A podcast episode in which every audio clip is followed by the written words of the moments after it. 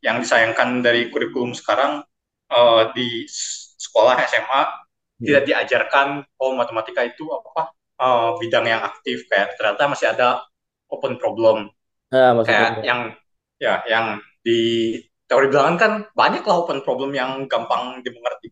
Dan hmm. cuma dan cuma kurikulum. Misalnya kalau kita relatein ke Indonesia ya misalnya.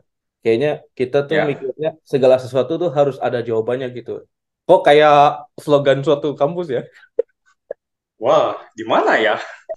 lupa itu mana.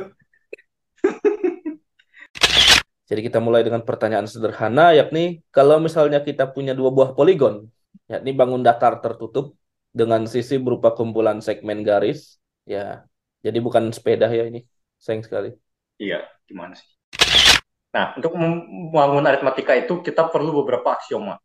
Nah, contohnya untuk bilangan asli, kita pakai uh, aksiomanya aksioma Peano namanya. Mari-mari enggak? Nah, apa? Mari-mari enggak? Mari-mari piano. Ada ini.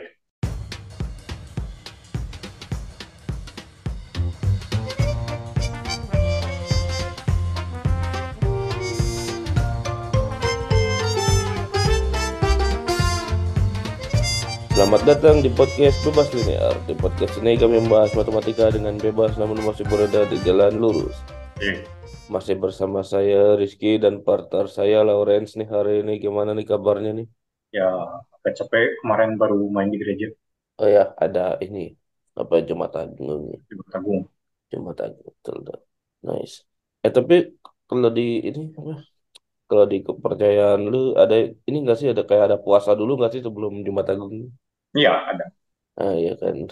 Itu, itu katanya ini. Puasanya agak lama. Ya, puasanya puasa apa aja nih?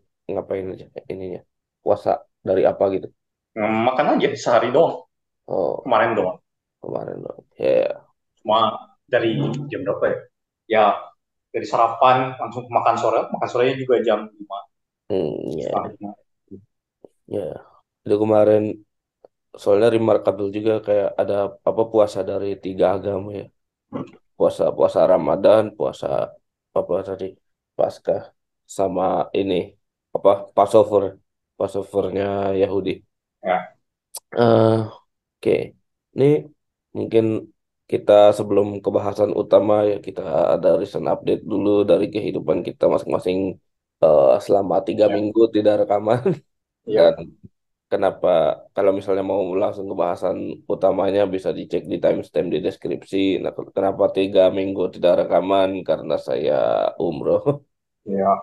Jadi di rapel kemarin jadi kayak jeda tiga minggu tiga minggu daripada oh, uh, dua minggu terus empat minggu kayak agak awkward. Ya. Uh, ya. Bahas dari umroh lu dulu deh. Ya ya. Oh ya. itu. Itu perlu bikin visa lagi enggak sih? Perlu bikin visa. Eh, uh, gue pakai ini sih travel agent di sini UAE, jadi jadi udah dibikinin sih. Ya tapi perlu visa gitu, kayak apa? Visanya bukan buat se Arab Raya dalam tanda kutip. Gitu. Oh ya sih. Uh, perlu perlu. Ah, kan kalau Eropa kan, kalau Schengen kan udah buat buat satu, satu Eropa kan. Iya ya. Oh. Perlu perlu. Nah, terus umroh tuh prosesinya kayak haji nggak sih? Lempar jumroh yang gituan Uh, kalau lempar jumroh tuh enggak di. Umroh tuh gini, apa gak, gak, gak sampai lempar jumroh. Kalau oh, iya, kalau haji ya kalau lempar jumroh itu khusus haji. Terus haji itu hmm. ya kayak, kayak umroh tapi ada ekstra stepnya gitu dan cuma bisa dilakukan pas uh, haji aja, pas musim haji aja. Aha. Ya. Nah kalau umroh ngapain aja? Kalau umroh ngapain aja? Nah jadi kayak pertama-tama tuh ada proses yang paling penting kan lu kalau misalnya sering lihat apa buku-buku apa Islam itu apa rukun rukun rukun ibadah dalam Islam biasanya kan suka ada niat gitu ya. Uh-huh. ya suka ada niat. Nah kalau di umroh niat nih lumayan krusial nih karena niatnya harus dimulai dari tempat gitu. Jadi kayak gak bisa misalnya lu ujuk-ujuk ke Mekah gitu. Kan kan Ka'bahnya di Mekah ya tempat umrohnya di mm. Mekah. Tapi gak bisa lu maksudnya ujuk-ujuk ke Mekah langsung umroh gitu ada starting pointnya gitu loh di boundary, hmm. bound apa boundary sekitar daerah Mekah itu. Jadi niatnya tuh hmm. dari situ gitu. Niatnya hmm. dari boundary, dari boundary kota Mekah gitu. Jadi emang agak jauh gitu. Hmm. Niatnya itu itu namanya mikot gitu kalau di istilah Islamnya cuma ya itu niat niat umroh dari boundary yang dari Mekah gitu jadi kayak kalau misalnya dari pesawat tuh kalau misalnya naik pesawat ya kalau misalnya naik pesawat tuh dia udah niat tuh dari atas gitu. Jadi kayak udah pakai udah pakai baju ihram gitu maksudnya. Udah pakai baju kan kalau lo sering lihat baju baju Oh, ya. baju aja ya pakai baju ihram tuh Ya. dari situ. Niat niat nah ya niatnya tuh pakai baju ihram gitu. Jadi pakai baju Oh, di situ gitu. Da- udah harus dari luar gitu. Terus jalan ke Mekahnya hmm, prosesinya itu. Jalan ke Ka'bahnya apa namanya? Masjidil Haram. Nah, Masjidil Haram hmm, itu ya Masjidil Haram itu literally a masjid sih. Cuman itu not an ordinary masjid karena itu emang definisi definisinya kiblat ya. The, the hmm, definition of kiblat. Nah, terus ya itu jalan kalau kalau aku kan naik naik bis ya. Jadi jadi naik bis dari tempat mikot itu tempat niatnya itu ke eh, apa Ka'bah Masjidil Haram. Nah, itu hmm, itu udah pakai baju ihram tuh selama perjalanan itu tuh. Nah, hmm, terus prosesnya habis itu ya ke Ka'bah ya itu apa tawaf tawaf keliling tujuh kali. Hmm, keliling Ka'bah tujuh kali lalu tawaf lalu sa'i. Sa- sa'i itu yang dari Bukit Safa dan Marwah. Hmm. bolak-balik tujuh kali nah jadi habis lalu tawaf sa'i dan terakhir ini apa tahalul. Tahalul tuh eh, cukur bercukur gitu. Oh, ya. sebenarnya cuma cuma cuma itu prosesnya kayak Itu sehari. Itu mungkin kayak sehari ya sehari se- dalam satu hari itu. Jadi kayak sebenarnya Ah, selesai selesai selesainya itu kayak bisa bisa sejam dua jam gitu loh eh, satu prosesi ya. Oh, cuman oh, emang kayak kayaknya kemarin bulan puasa emang rada rame sih jadi jadi kayak kemarin bisa jelas sampai lah. tiga empat jam.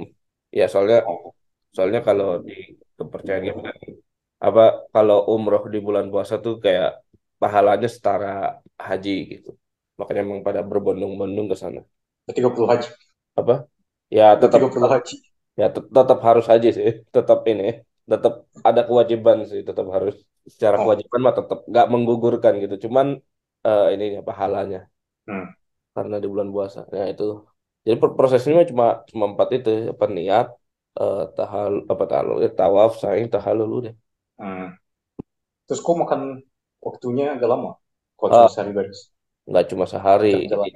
Kenapa lama ya? Ini paket-paket travelnya emang dapat yang 10 hari, jadi emang biasanya orang-orang tuh kayak nggak cuma nggak cuma ke situ aja gitu nggak cuma orang-orang biasanya biasanya umroh bisa satu satu pas teman aku tuh ada yang ada yang empat kali bahkan umroh tuh Ah, ada yang empat kali empat empat bisa empat kali um- umroh hmm.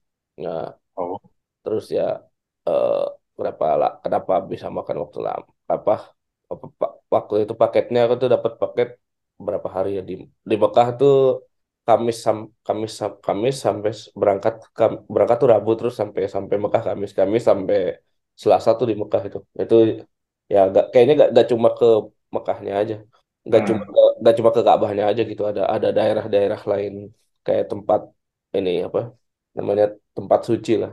Hmm. ya Oh, pertanyaan penting. apa Prospek ternak lele di sana bagaimana? eh aku jarang menemukan lele biasanya kayaknya kayaknya kalau lele sebagai makanan kayaknya jarang deh aku lihat Ya, menyedihkan. di sana makanannya ayam ayam ris biryani gitu-gitu tapi kalau Ah, kalau ada yang lu pernah dengar gak sih yang kayak di apa Mekah apa- depan Ka'bah sekarang udah ada Starbucks gitu ada McDonald lu pernah dengar kan kayak gitu ya enggak. Iya ya. Itu itu ya mungkin mungkin pendengar udah yang pernah dengar itu itu beneran itu. Jadi beneran Oh, persis depan Mekah itu. Starbucks McD Jollibee, Jollibee. kayaknya nggak ada. Jollibee. Ya, itu, itu kalau Jollibee kayaknya paling ramai itu. Soalnya ayamnya mirip lebih mirip lebih mirip ayam yang di Indonesia. Hmm, daripada even daripada McD atau KFC ya. tapi eh, nggak ada nggak ada sih. Tapi maksud gue yang Oh, mungkin ya lebih eh, apa kayak kayak orang-orang kalau misalnya gak hati-hati kayaknya bisa bisa terdistraksi itu sama tempat-tempat kayak gitu hmm, daripada ibadahnya gitu hmm, ya terus ya karena gua gua naik naik bis gua naik bis hmm. dari dari itu tuh kayak se- se- seperjalanan bisa satu harian lebih tuh da- dari dari Abu Dhabi ke Mekah emang panjang kan. Oh, nggak naik pesawat. Enggak, enggak, enggak, naik bis. Terus dicek paspornya. Iya pas di border dicek paspor gitu, paspor terus Oh, visa, eh, visa, visa, visa ada di, diberikan kan. Bentuknya bentuknya hmm. e-visa gitu sekarang buat umroh oh. elektronik itu. Hmm. Nah terus Terus ada kegiatan lain selain itu? selain umroh, nah ini gue kata eh, waktu itu eh, oke, nih gue gue mulai runut aja kali ya dari Rabu sampai ini. Jadi jadi ada dua dua destinasi sih. Jadi ke, ke Makkah dulu terus ke Madinah. Ah, eh, terus nah itu Rabu Rabu ini ini Rabu Rabu ini Rabu yang dimaksud adalah Rabu setelah upload episode kemarin yang apalah arti sebuah nama itu. hmm. Itu Rabu setelah itu Rabu Rabu besok itu gue berangkat berangkat terus Ya, nyampe nyampe Mekah kan Kamis. Nah Kamis ya, pertama ini udah umroh nih karena ya udah udah udah ngambil niat gitu kan dari ya. dari tempat niatnya itu dari boundary-nya. Nah Kamis nih umroh kegiatannya umroh lalu Jumat Jumat aku Jumat Jumat aku ju- cuma Jumatan sih Jumatan biasa Jumatan biasa di mana di di Masjidil Haram sama nyari Hmm. oleh-oleh. Nah aku nyari oleh-olehnya Jumat biar biar gak kepikiran lagi Hmm. sisanya.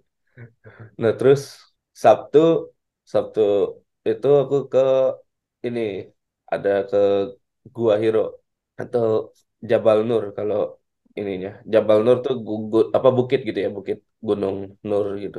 Hmm. Nur dari Gunung Nur ini ada Gua Hiro gitu. Gua Hiro ini adalah eh, gua tempatnya eh, Nabi Muhammad Shallallahu Alaihi Wasallam ini dapat eh, wahyu pertama, Pak dapat apa Al Al-Quran pertama tuh di situ Hmm.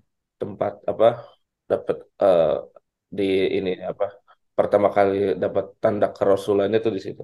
Itu nah itu yang ke itu kan emang karena bentuknya bukit ya. Jadi emang naik tuh apa jadi kayak naik ada tangga gi- gitu naik naik tangga siang-siang puasa emang ide tuh.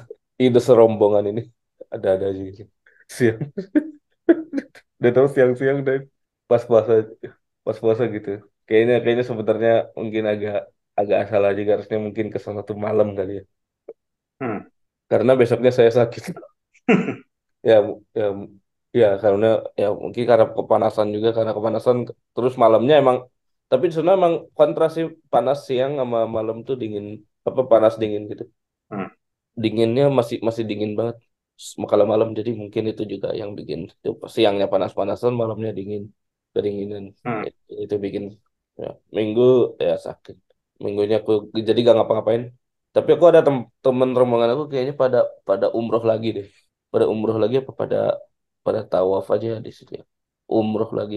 Jadi kalau kalau itu kan gue ada hotel-hotelnya kan di Mekah ya. Nah ini kalau tapi hotelnya di di dalamnya Mekah nih. Jadi kalau misalnya udah ngambil ngambil hotelnya di dalam Mekah kalau mau umroh lagi ini misalnya buat yang dua kali gitu dua kali atau seterusnya itu mesti ke tempat itu ke tempat mikot itu tadi ke tempat yang buat niat itu. Di boundary-nya jadi jalan lagi emang. Nanti. ya emang emang emang jalan lagi ke ke boundary-nya. Tapi, tapi dicari di emang dicari ada yang paling dekat itu namanya Masjid Aisyah. Itu emang paling dekat itu boundary paling dekat itu dari tempat nginep. Hmm. Eh, nah itu minggu minggu minggu gak ngapa-ngapain Senin Senin nah Senin gili, giliran itu umroh lagi. Terus Selasa Selasa oh Selasa cuma ini aja sih cuma ke Masjidil Haram aja. Apa nggak nggak umroh apa ibadah biasa gitu. Hmm. kayak kayak sholat aja gitu. Nah baru Rabu Rabu berangkat ke Madinah dari Mekah. Hmm. Rabu Rabu pagi itu berangkat ke Madinah. Di Madinah ya ada kalau di Mekah kan ada Masjidil Haram di Madinah ada Masjid Nabawi. Nah ini kayak tempat sucinya di Madinah. Ini emang ben- bentuknya masjid-masjid juga. Cuma ini ada ada apa? Ada makam makamnya Rasulullah dan sahabat-sahabat Nabi lainnya. Hmm. Rabu nah Rabu nyampe di Madinah. Belum ngapa-ngapain sih. Pa- paling baru baru baru apa sholat ibadah aja di Masjid Nabawi itu Kamis. Nah Kamis baru ke ke makamnya itu. Hmm. Kamis ke makam sama ibadah ibadah aja. Lalu Ju- Jumat cuma cuma dua hari gitu di Madinah tuh. Jadi Jumat Jumat Jumat habis Jumatan balik gitu Hmm. habis Jumatan balik Sabtu nyampe Hmm. Nah itu makanya baru nyampe Sabtu Sabtu kemarin sih nyambung baru pulang pulang ini. Tapi Hmm. yang yang paling seru sih itu apa kayak buka apa kayak belajar lagi mindfulness gitu loh maksudnya kayak benar-benar ibadah eh, nggak ada ini apa distraksi apa-apa gitu. Soalnya soalnya emang lagi libur libur juga kan eh, kuliahnya. Jadi kayak benar-benar fokusnya di sana Hmm. ibadah aja gitu. Hmm.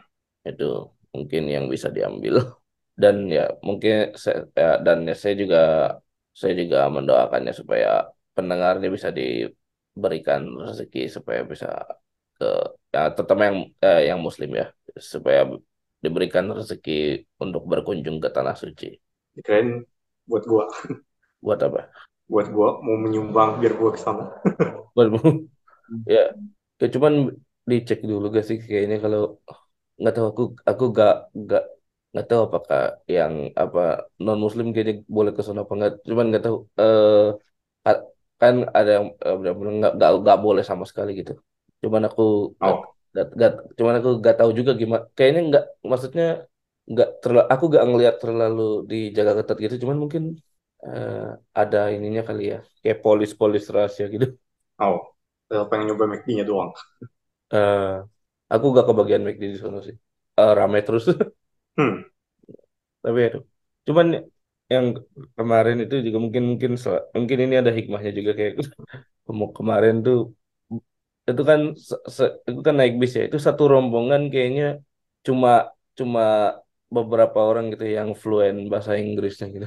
Kayaknya sisanya pada nggak terlalu lancar ngomong bahasa Inggris dan ternyata di jadi kayak se- serombongan tuh ini apa ya aku mereka mau mereka kayaknya ngejelasin ke aku tuh pakai bahasa Inggris gitu. Coba coba ngejelasin eh, kita mau ngapain Ah, aja gini gitu. Cuman mungkin kayaknya kalau kalau aku ngasih saran apa mungkin pada gak terlalu ditang gak terlalu nangkep gitu sarannya gimana. Hmm. ya gitu loh mungkin jadi kayak bisa dibilang ada teman ada tapi kayak gak ada teman sedih. Hmm. dan dan ya dan dan kayaknya orang-orang sono apa orang-orang lokalnya ya petugas-petugas yang gitu kayaknya gak terlalu ngerti. Gak bukan gak terlalu ngerti gak terlalu bisa ngomong bahasa Inggris gitu. Hmm. kalau di Arab ya beda sama di apa di Abu, Dhabi kayak- kan bahasa Inggris salah satu bahasa ofisial juga gitu. Oh, kalau di sana emang bahasa Arab aja gitu iya. tapi tapi yang menarik nih pas kalau di Madinah orang-orangnya Hmm. bisa beberapa ya penjual-penjual apa makanan gitu pad- pada bisa bahasa Indonesia gitu. Orang Indo bukan? Enggak, enggak kayaknya lokalan kayak soalnya aku ngeliat kayak bahasa Indonesia ma- masih beda gitu sama yang kalau orang Indonesia asli gitu. Masih bahasa Indonesia formal. Masih agak formal ya. Ah, Masih agak formal tapi tapi kayaknya mereka pada ngerti gitu bahasa Indonesia gitu. Kayaknya hmm. karena banyak kayaknya kalau yang ke Madinah kayaknya banyak yang dari Indonesia emang. Hmm. Ya, oke. Mungkin ada pertanyaan atau Hmm.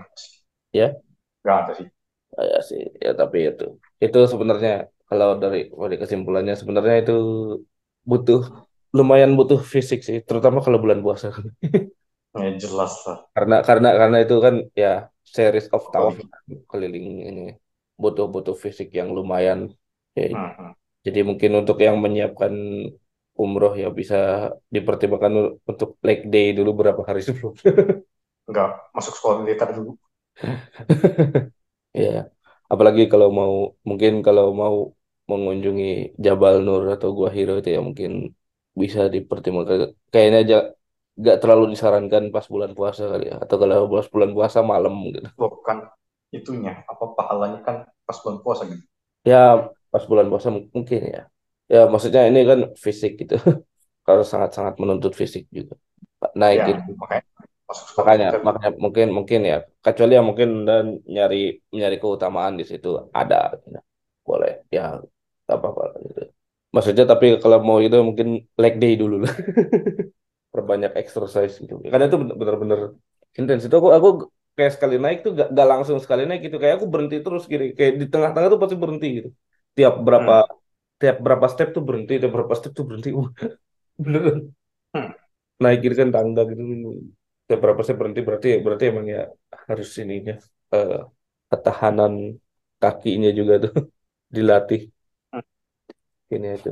Tapi itu lumayan sih kayaknya bikin kayaknya Hmm. mau mencoba lagi. Terutama kemarin mungkin pas di depan gua hero-nya tuh nggak nggak ada nggak orang-orang tuh pada sholat di situ kan. Hmm. Kayaknya aku nggak nggak sempet sholat di situ soalnya keburu takut apa di keburu ditinggal sama ininya. Karena aku bukan paling lama Hmm. ininya paling lama naiknya. Keburu ditinggal sama rombongan jadi ya nggak sempet sh- sholat di sono. Kalau orang-orang pada sholat di dalam situ, eh ya emang mencari keutamaannya di situ sih. Jadi aku paling paling doa doa aja di luar. Hmm. Ya mungkin ya ini sebuah experience yang lumayan lah, Me- sangat ya, menggugah rohani seriusan. Oke, Oh, ada yang lagu Opik enggak? ada ah, enggak sih kan eh, Ya. dari Indonesia rombongannya. Kalau rombongannya Indonesia mungkin opik ya. Hmm. Ya, ada lagi dari lu. Kayaknya dari saya dicukupkan. Hmm. Oke, dari gua. Kalau pendengar sekaligus follow IG saya, pasti lihat sudah di spoiler sedikit kalau saya sudah diterima Ya, di suatu universitas. Sebut saja Universitas Mawar 1 ya. untuk menyamarkan berapa banyak universitas. Ya, ini penomoran aja Nah. ya, nomor satunya. Nggak, bukan nomor satu, Mawar 1. Oh, oh Siapa Mawar. tahu, ya. Siapa tahu penjual boraks juga. Iya, Nah, terus kan ada beberapa yang nanya, keterima di mana? Terus tahu nggak jawaban gua apa? diserahkan kepada pembaca sebagai latihan. Bukan. Oh, apa? ya? Ini gue lihat deh. Cuman gue lupa. Oh enggak, nanya banyak kan Em. Jadi Ya. jawabannya adalah silahkan tunggu di podcast bebas lini. Nice. Itu cara promosi, Cara promosi. menambah Nice. Nice one. Ya. Dan buat yang mendengar episode ini, ya rencananya sih bulan depan ya. Ya, Wah, kita lihat apakah jadi bulan depan kita review di podcast ini. ya. rencana bulan depan apanya nih? Silahkan kita akan Reveal-nya. Mas pendaftaran sekaligus mereview-review. Mereveal-reveal univ mana ya? Kita Ya, karena itu tunggu saja di podcast bebas linear. Jangan lupa follow IG dan Twitter. follow IG di IG di podcast bebas linear, Twitter bebas linear aja gitu. Ya. Ya. Ya makanya, aduh S3 marketing emang. S3 marketing. Nice. Ya, iya tuh. Makanya disensor univnya. Sensor nih. Betul, betul, betul. betul. Ya, tapi sampai saat ini rekaman belum dipilih sih univ yang mana. Waduh, Ya, ya makanya ditunggu saja. ditunggu saja. Oke, Apalagi ya, kayaknya kok kehidupan sehari-hari sih belum ada ya. belum. Ya, paling gitu-gitu doang lah ya. Ya, Oke. Kita ke ini update breakthrough di matematika ya. Hmm. Jadi ini pas apa nih sih lupa ini pas kemarin pas mendekati waktu mau umroh apa ya? Apa apa pas pas umroh. Ini ada penemuan matematika. Oh, jadi pada tanggal berapa ini? Oh, bro. Bentar, saya lihat dulu. Ini deket-deket ini tuh, Maret 2023. Nggak jauh. Hmm. Ya. Ini kalau di archive-nya sub- submitted on 20 March 2023. Jadi sekitar tanggal sekitar 20 Maret atau mungkin 21 22 ya. Jadi ini breakthrough baru. Jadi breakthrough baru di dunia matematika yakni aperiodic tiling. Aperiodic tiling ini adalah pengubinan. Nah, namanya juga tiling ya. Pengubinan tapi nggak boleh ada eh, pengulangan gitu. Jadi kayak misalnya kalau kita lihat ubin-ubin masjid atau ubin-ubin bata gitu ya. Hmm. Kalau bata gitu. Nah, itu kan umumnya kalau kita ambil satu jendela gitu, terus kita pindahkan jendelanya itu kita akan melihat pola yang sama gitu. Nah, itu namanya masih periodik. Hmm. Nah, kalau apriodik nih kita mau ambil jen- kita ambil jendela, jendelanya sebesar apa pun gitu ya. Nggak, nggak, Hmm. bakal ada yang sama sama pola di jendela itu. Nah, ini namanya aperiodic tiling. Nah, ini penemuan baru karena penemuan sebelumnya adalah dari tahun penemuan se- penemuan sebelumnya adalah dari tahun 1973-74. Ini dari Roger Penrose, Roger Penrose. Ini jadi kalau Ro- Roger Penrose ini menyusun periodic tiling dari dua dua piece of set gitu, dua, dua, dua dari dua bentuk gitu. Jadi ubinnya ada dua bentuk gitu, dua bentuk disusun sehingga membentuk pengubinan yang aperiodic. Nah, pertanyaan yang sampai sekarang nih, yang kemarin sudah dijawab ini adalah bisa nggak sih kita bikin pengubinan satu satu aja gitu, satu dengan satu tile gitu, satu jenis tile. Nah, ini kemarin dijawab oleh Kaplan, CS Kaplan dan kawan-kawan. Ini lengkapnya ada Craig Kaplan, David Smith, Joseph Samuel Myers, dan Chaim Goodman Strauss. Nah, ini ditemukan pada Maret 2023 kemarin. Dan kalau kalian lihat bentuknya ini ada yang bentuknya topi gitu ya. Topi. Bentuknya topi kalau enggak apa kayak kura-kura gitu. Jadi ini sebenarnya enggak cuma topi sama kura-kura jadi kayak bentuknya tuh ada banyak gitu. Satu continuum. Satu continuum. Continuum dari men, men, berarti mereka menyediakan satu, satu continuum bentuk-bentuk yang bisa membuat periodic tiling gitu. Hmm. Nah, jadi itu kurang lebih seperti itu. Kita ada breakthrough baru di dunia matematika tahun 2023. Mungkin ada komentar atau tambahan? Ya, breakthrough mah tiap tahun ada aja.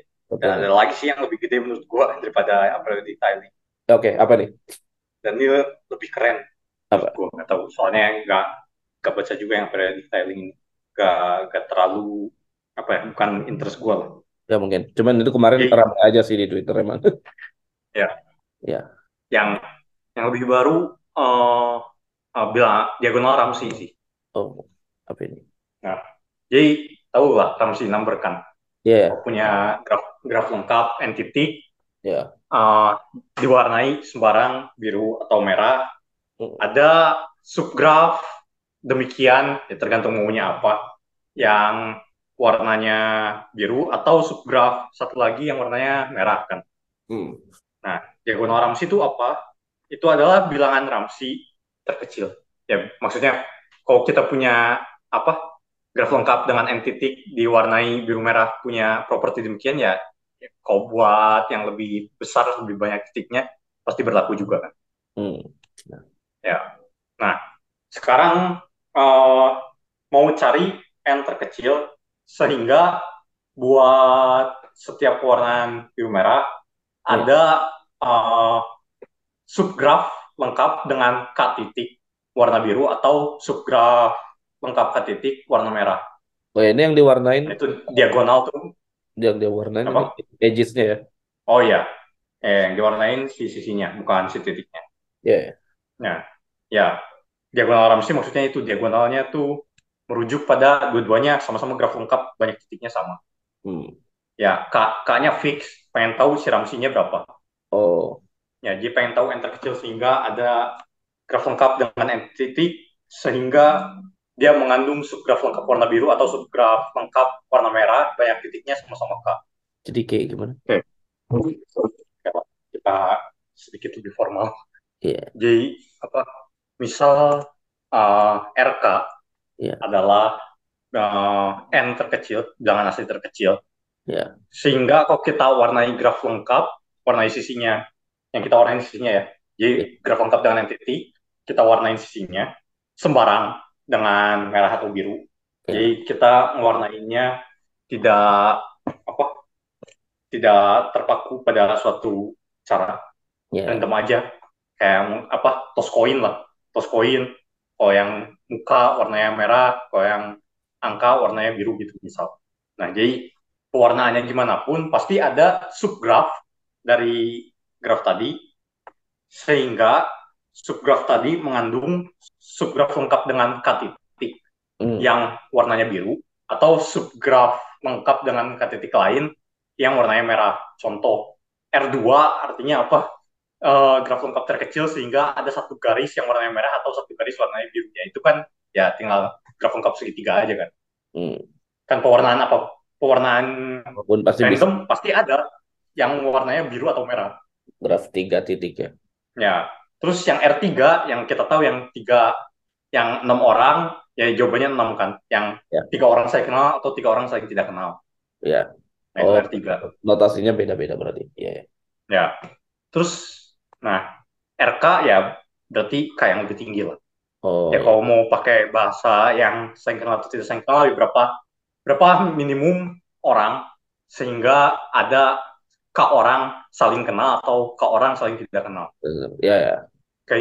Nah, terus kita pengen tahu kalau K-nya makin besar, artinya menuju teh enggak. Ya. eh, RK ini berapa sih? Oh, iya, iya. Benar, benar. Nah, Erdos sudah buktiin tahun 35 malah 1935 Erdos sama Sekeres buktiin kalau RK ini terbatas di atas oleh empat pangkat K. Artinya kayak kalau misalnya kita punya graf empat pangkat Kak, kita selalu bisa nemu gitu ya. Misal. Ya, jadi kalau kita punya eh, empat pangkat K orang, pasti selalu ada K orang yang saling kenal atau K orang yang saling tidak kenal. ya, ya. Nah, ini tuh bone-nya bertahan sampai tahun ini. Hmm, Baru tahun ini eh, batasnya bisa kita kurangi. jadi berapa nih? Ya, jadi nggak tahu 4 minus epsilon pangkat K. Epsilonnya tidak tahu. Oh, Tapi ada epsilonnya. ya, ya, ya. Jadi kayak kayak ibaratnya kayak 3, koma sekian sekian ya. Jadi dari 4 ke 3, Ya, anggaplah 3,99 3,99 gitu. Iya gitu. Pangkat Kak. Iya. Terus Hmm. yang kerennya, yang batas Erdos, Sekeres, Ya. cuma pakai random coloring doang. Hmm. Terus bawahnya long last gitu, hampir 100 tahun. Kayak, ah, padahal cuma random coloring. Terus, udah aja 100 tahun. Mantap. Ya. Nah itu, yang menarik sih, itu. Kayak, satu kerennya yang hasil. Erdosnya kayak, lah, hasilnya hasilnya gampang tapi lama banget bertahannya. Hmm. Terus yang kedua ya, ternyata batas atasnya bisa dikurangin. Ya itu dia. Kayak, mantap. Terus ini yang memberi breakthrough-nya. Jadi judul papernya apa? An Exponential Improvement for Diagonal Ramsey. Oh ya, sih. Oh diagonal karena ini ya, karena bukan tiga, bukan NK tapi kakak berarti ya kalau kalau di notasi Ramsey yang dua variabel itu ya. Ya, Ya, ya kakak karena eh, karena ya benar itu diagonal. Ya. nah ya. Jadi yang nge-breakthrough ada Marcelo Campos, Simon Griffiths, Robert Morris, dan Julian Sahasrabudhe.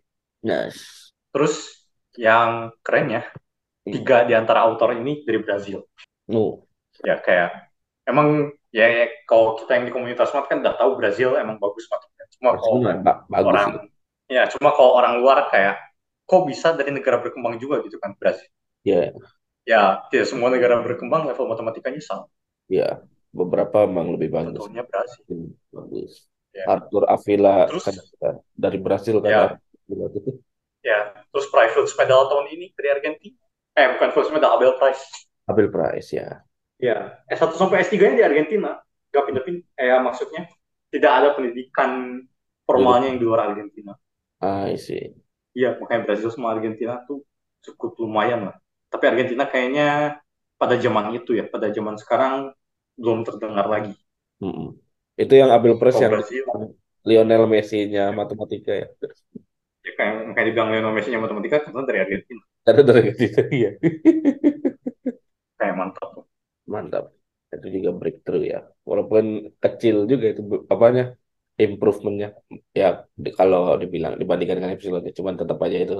ya Bahkan sesuatu yang karena long last gitu bone iya, kayak udah lama banget sesuatu yang tadinya cuma empat nih empat pangkat kan. Ini sekarang lumayan ya ada at least ada empat empat minus Epsilon.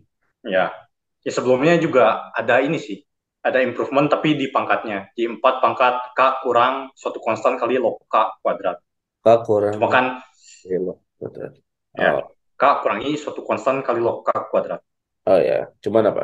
ya cuma kan si empatnya masih tahan nih Oh ya, kan itu dia tetap improvement. aja 4, 4 minus epsilon pangkat k kan kalau k-nya membesar lebih lebih kecil dibanding 4 pangkat k kurang konstan Betul kali betul k kuadrat betul. ya Secara order pangkat Kamin Kamin betul. ya Oke. Terus batas bawahnya, oh, buat yang penasaran, awalnya Erdos pakai probabilistic method buat dua pangkat K per 2. Iya. Cuma udah banyak perkembangan kalau buat batas bawah mah. Batas atasnya ini aja yang lama banget. Batas bawah awalnya berapa? Dua pangkat K per dua. Dua pangkat K per 2. Dua pangkat K per dua. Isi. Iya iya. Ya, tapi eh ya udah ada improvement lah dari siapa? Joel Spencer. ya terkenal juga di kombinatorika bukunya ya yang sama Noga Alon Alon Spencer probabilistic combinatorics nah itu terkenal Sekarang ininya Terus berapa? dapat itu kan dapat apa steel price ya bukunya Ya, sekarang berapa yang batas bawahnya dua dua pangkat sekian juga. Kalau batas bawah kan sekarang batas bawahnya ada ini teh tergantung ininya apa dia ngasih banyak hasil udah suatu konstan kali kali dibagi loka ya gitu lah batas bawahnya berarti sebenarnya bukannya pengen dinaikin ya supaya lebih precise gitu sih. iya udah naik Ya naik. ya banyak lah ini banyak teoremnya bukan cuma buat apa Ramsey diagonal doang Ya. dia buat berbagai Ramsey batas bawahnya ini udah pada naik Nah, iya. ya. Misalkan gitu. Nyari kalau upper bound diturunin, lower bound dinaikin biar lebih jadi precise. dia naikin ya biar lebih precise. Ya. Eh, pangkat. Menarik. Yang saya kepikiran batas bawahnya pasti K itu. Karena kan kita pengen bikin. Karena kan kita pengen bikin K biji. Ya pasti K dulu. K, K plus satu. ya pokoknya mantap lah terus papernya 57 halaman main panjang panjang banget Ya, ya. Oke. sih yang breakthrough sekarang oh Oke. Ada lagi. terus oh Apa? ya spoiler kedua tempat gue diterima mau di mana pun tempatnya gue akan jadi cucu akademik orang yang sama Oh, cucu akademik orang yang sama ya. Ya. I see. Tapi karena cucu berarti berarti ininya beda, bisa berarti beda kan dosennya. ya Ya, ya cuman ya dalam hal ya, ini ya. Spoilernya adalah cucu akademiknya yang dimaksud adalah jadi si kedua dosen prospektifnya nih. Kedua calon dosen prospektifnya nih apa waktu PhD oh pembimbingnya ya sama. cuma dua Ya bukan cuma dua. Ya nggak tahu dah. Lebih banyak dari dua lah mungkin. Cuman kayaknya sama semua ya. iya ya yang udah didapat ya Yang udah didapat ya. I see. karena masih ada yang belum dapat Ah iya ya. ya maksudnya masih nunggu Oke. oke hmm. Oke. apa lagi ya bola mah nanti lagi lagi Kalau bola kayaknya tidak ada yang seru kecuali mungkin kegagalan sebuah negara. ya itu seru tapi pengen menghujat tapi ah Ah, ya itu. Kayaknya emang Indonesia tuh Tottenham Hotspur-nya Asia Tenggara tau nggak? Hmm, Bukan MU lagi, MU kemarin dapat gelar soalnya. Bisa jadi Tottenham Hotspur lebih lebih wadidaw. Ya bola belum belum yang seru nanti nanti paling kalau Liga Champion. Ya. Kalau Liga Champion. Dan oh ya berarti berarti dua minggu lagi Lebaran ya. Berarti ini kita puasa cuma cuma ep- satu episode aja nih. Jadi ini kita mengucapkan apa selamat menunaikan ibadah puasa sekaligus minal aidin wal faizin. gimana Karena satu satu satu episode doang bulan bulan puasa, tapi ya. Main sih kalau kalau di kehidupan saya paling lagi sibuk proposal aja sih. Kalau dari akademik ya. oh gue juga di suatu universitas yang bukan tempat yang sedang dipertimbangkan dosennya ngajak collab Iya. ya kayak menarik ternyata daftar-daftar tuh yaitu satu gunanya daftar univ banyak karena kita nggak tahu mana yang bakal diterima Ya, dua ternyata membangun koneksi juga mais ya. ya, Diajak padahal collab. dosennya nggak ada, nggak ada koneksi sama orang itu Ya, ya. Tapi diajak collabnya nih maksudnya kayak ini ya, apa? Bikin paper gitu ya. Iya. Wow. Keren, keren. Keren. ya terus eh, menurut gue sih daftar banyak nyari nama juga sih Betul, betul. kalau buat gue Betul. kayak sekarang nih daftar-daftar kan harus email dosen-dosennya kan Hmm. ya kayak setidaknya dosen-dosennya udah tahu nama gue setelah daftar terus nanti kalau udah pro oh kayaknya sih ini pernah lihat namanya Ya, diajak jadi collab. lebih lebih lebih ada nama sih Betul, betul, betul. Dan diajak collab juga bisa. Hmm. ya Nanti nanti afiliasinya pakai yang sekarang apa pakai? afiliasi apa nih Dan kalau bikin paper kan suka ada afiliasinya gitu. Misal ya pakai yang nanti ya pas publisnya lah beda kan ada yang gue bilang breakthrough dari anak SMA kan. Ternyata pas udah jadi papernya jadi di univnya. Oh iya ya, betul. afiliasi berubah. Oh ya yang itu yang paper anak SMA kan gue udah bilang lagi bongkar kan. Iya. ternyata archive dan versi publishnya berbeda. Yang archive-nya ada salah. Ah, kayak pas ini ada salah kenapa ini begini? Sudah dipusing-pusingin. Mari kita cek versi publishnya. Beda woi. Sudah diganti yang salahnya sudah dibenerin. ya terus tulisannya sudah bukan tulisan anak SMA lah yang udah versi publishnya yang archive-nya hmm, mantap sekali pusing kali Hmm, yang ini begini kok tiba-tiba konstannya begini kalimatnya begini tidak komprehensif yang versi publishnya wow ini baru paper yang beneran bagus sekali. udah Itu, itu yang ini kan yang bilangan Carmichael. ya Mikael Ya. ya yang versi publishnya dan versi komprehensif terus ya konstan ini didapat karena bla bla bla archive-nya. Ya kita pilih ini sama dengan ini. Kenapa? I see. Iya, ya. ya itu sih. Makanya se ya wa- walaupun ada archive tetap mesti cek yang versi udah publish Tapi soalnya archive kan di update juga habis publish betul betul betul. oh oke. Sama ini ada nasihat bagus yang akan diulang di episode bahas daftar univ ya Oke. Jadi gue ketemu ya Zoom meeting sama dosen di Universitas Mawar 100. Hmm. Ya, terus ya ada yang mau ditanyain seputar univnya bla, bla. Terakhir dia ngasih nasihat, nasihatnya bagus banget menurut Nah. gue. Apa nih? Katanya, ingat S3 itu bukan job. Job yang sebenarnya itu setelah S3. Nah, ya. Kayak katanya, pikirin job itu jangan nanti dekat-dekat udah mau lulus S3, pikirin dari sekarang sebelum masuk S3. Hmm, betul betul. ya katanya apa orang yang punya perencanaan sama orang yang tidak punya perencanaan kan menjalani hidupnya pasti berbeda. Hmm, ya. Terus apa orang yang punya perencanaan aja belum tentu rencananya apa terlaksana kan? Hmm, Ya apalagi orang yang tidak punya perencanaan gitu. betul betul. Hidupnya bisa lebih sembarangan. Plan plan to fail, fail to plan, fail to plan, plan to fail lah. Ya. Ya. Ya makanya itu sih kayak kan ya adalah kita kayaknya lu juga pasti kenal orang yang S3 asal S3 aja gitu kan. Hmm, mungkin termasuk In some cases. Benar-benar mungkin sebenarnya kalau dibilang perencanaan gue sebenarnya keinginan udah ada cuman belum belum ada action. Cuman lebih ke situ. Jadi mungkin harus ke action kali ya. Iya, ya karena Ya, penting action. ya kalau bisa sama S3 publish paper banyak-banyak ya. Gue oke-oke aja sih soalnya dia akan bidangnya apa sih statistik. Statistik bukannya Hmm, applied lah. Katanya dia pakai uh, aljabar dan topologi. Oh machine learning. Ya ke aljabar dan topologi di machine learning. Hmm.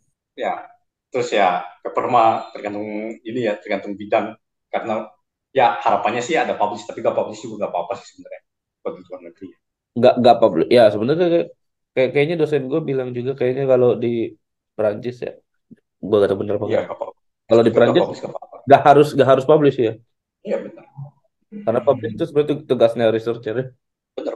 Mm-mm. tapi kalau kita ada publikasi ya lebih bagus lah. Lumayan buat buat leverage betul. Tapi ya ya jangan dijadikan apa satu-satunya tujuan lah. Hmm, betul. Ya katanya ya kalau bisa publish sama S3 terus di kelas aktif lah katanya. Hmm. ternyata gue juga baru tahu uh, rekomendasi buat postdoc atau beberapa industri. Hmm. ya ternyata butuh lebih dari satu rekomendasi katanya. Jadi rekomendasinya bisa ada yang selain dari dosen pembimbing. Baru tahu. Ya. menarik.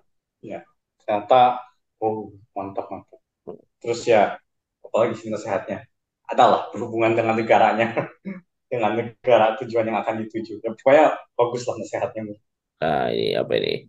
Hah? Apa? Lihat lihat iklim negaranya juga. Apa iklim masyarakatnya maksudnya apa? bukan adalah Oh ya oh, oke boleh lah spoiler dikit Apa nanti aja? kalau bisa dapat green card sebelum lulus I see green card ah, terutama ya tahu lah ya negara mana yang ngasih green card green card. Indonesia kan green card paspor. benar I see. I see. ya katanya makanya pikirin tuh dari sekarang jangan pikirin nanti deket-deket lulus pikirin dari sekarang mantap terus itu dosennya orang mana Orang mana? orang Vietnam Orang Vietnam. Nice. karena itu Vietnam ma- maju sainsnya data orang-orangnya begini kayak ya awalnya ngobrol nyantai ternyata pas kasih nasihat serius dan bagus Nice. ya itu makanya harus makanya Vietnam kayak orang-orangnya pada, pada memikirkan dengan baik Hmm.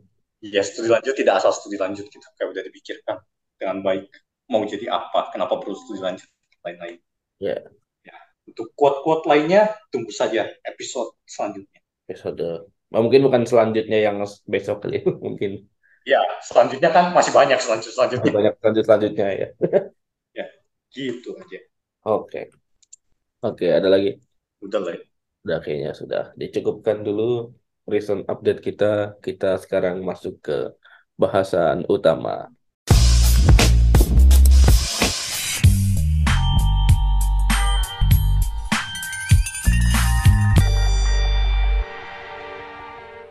Hari ini kita apakah termasuk gibah karena kita akan membahas masalah orang. Ya, kalau Apa nih bahasanya nih hari ini? Ya kita mau bahas uh, 23 masalah Hilbert. Ya, Ya, Hilbert problem. Ya, Gilbert problem. Ini enggak semuanya ya. Ini kita bagi ke beberapa part. ya dan mungkin akan terpotong gitu ya, Ya mungkin karena yang bahas daftar univ. masuk daftar univ juga mungkin di antara itu. Tapi kita rencananya bahas Ya. mungkin 3 sampai 4 part. Aku kurang tahu ini berapa tergantung developnya nih bisa bisa pendek apa bisa panjang. Ya, ya. Oke sebelum masuk ke bahasan ya ini ya apa? Nah, ya, eh lu pernah gua kasih nggak sih yang interview Sir Jean Pierre Sir? Dan terakhir kayaknya pernah. Ya. Ya, kata salah satu yang menarik apa katanya karena uh, kurikulum yang ada sekarang ya ter- di Prancis juga termasuk anak SMA tuh uh, kayak tidak dapat kalau uh, matematika tuh apa bidang yang aktif gitu karena diajarin kan A B C D E F G tapi gak kelihatan uh, problem yang ada sekarang di dalam matematika kan Oh ya, tahu tahu tahu. Maksudnya kayak kayaknya kayaknya gue problem-problem yang kayak collage gitu-gitu baru tahu pas kuliah tuh. Iya, kayak emang lu sebelum kuliah tahu ada profesi matematikawan kan tidak kan? Tidak. Iya.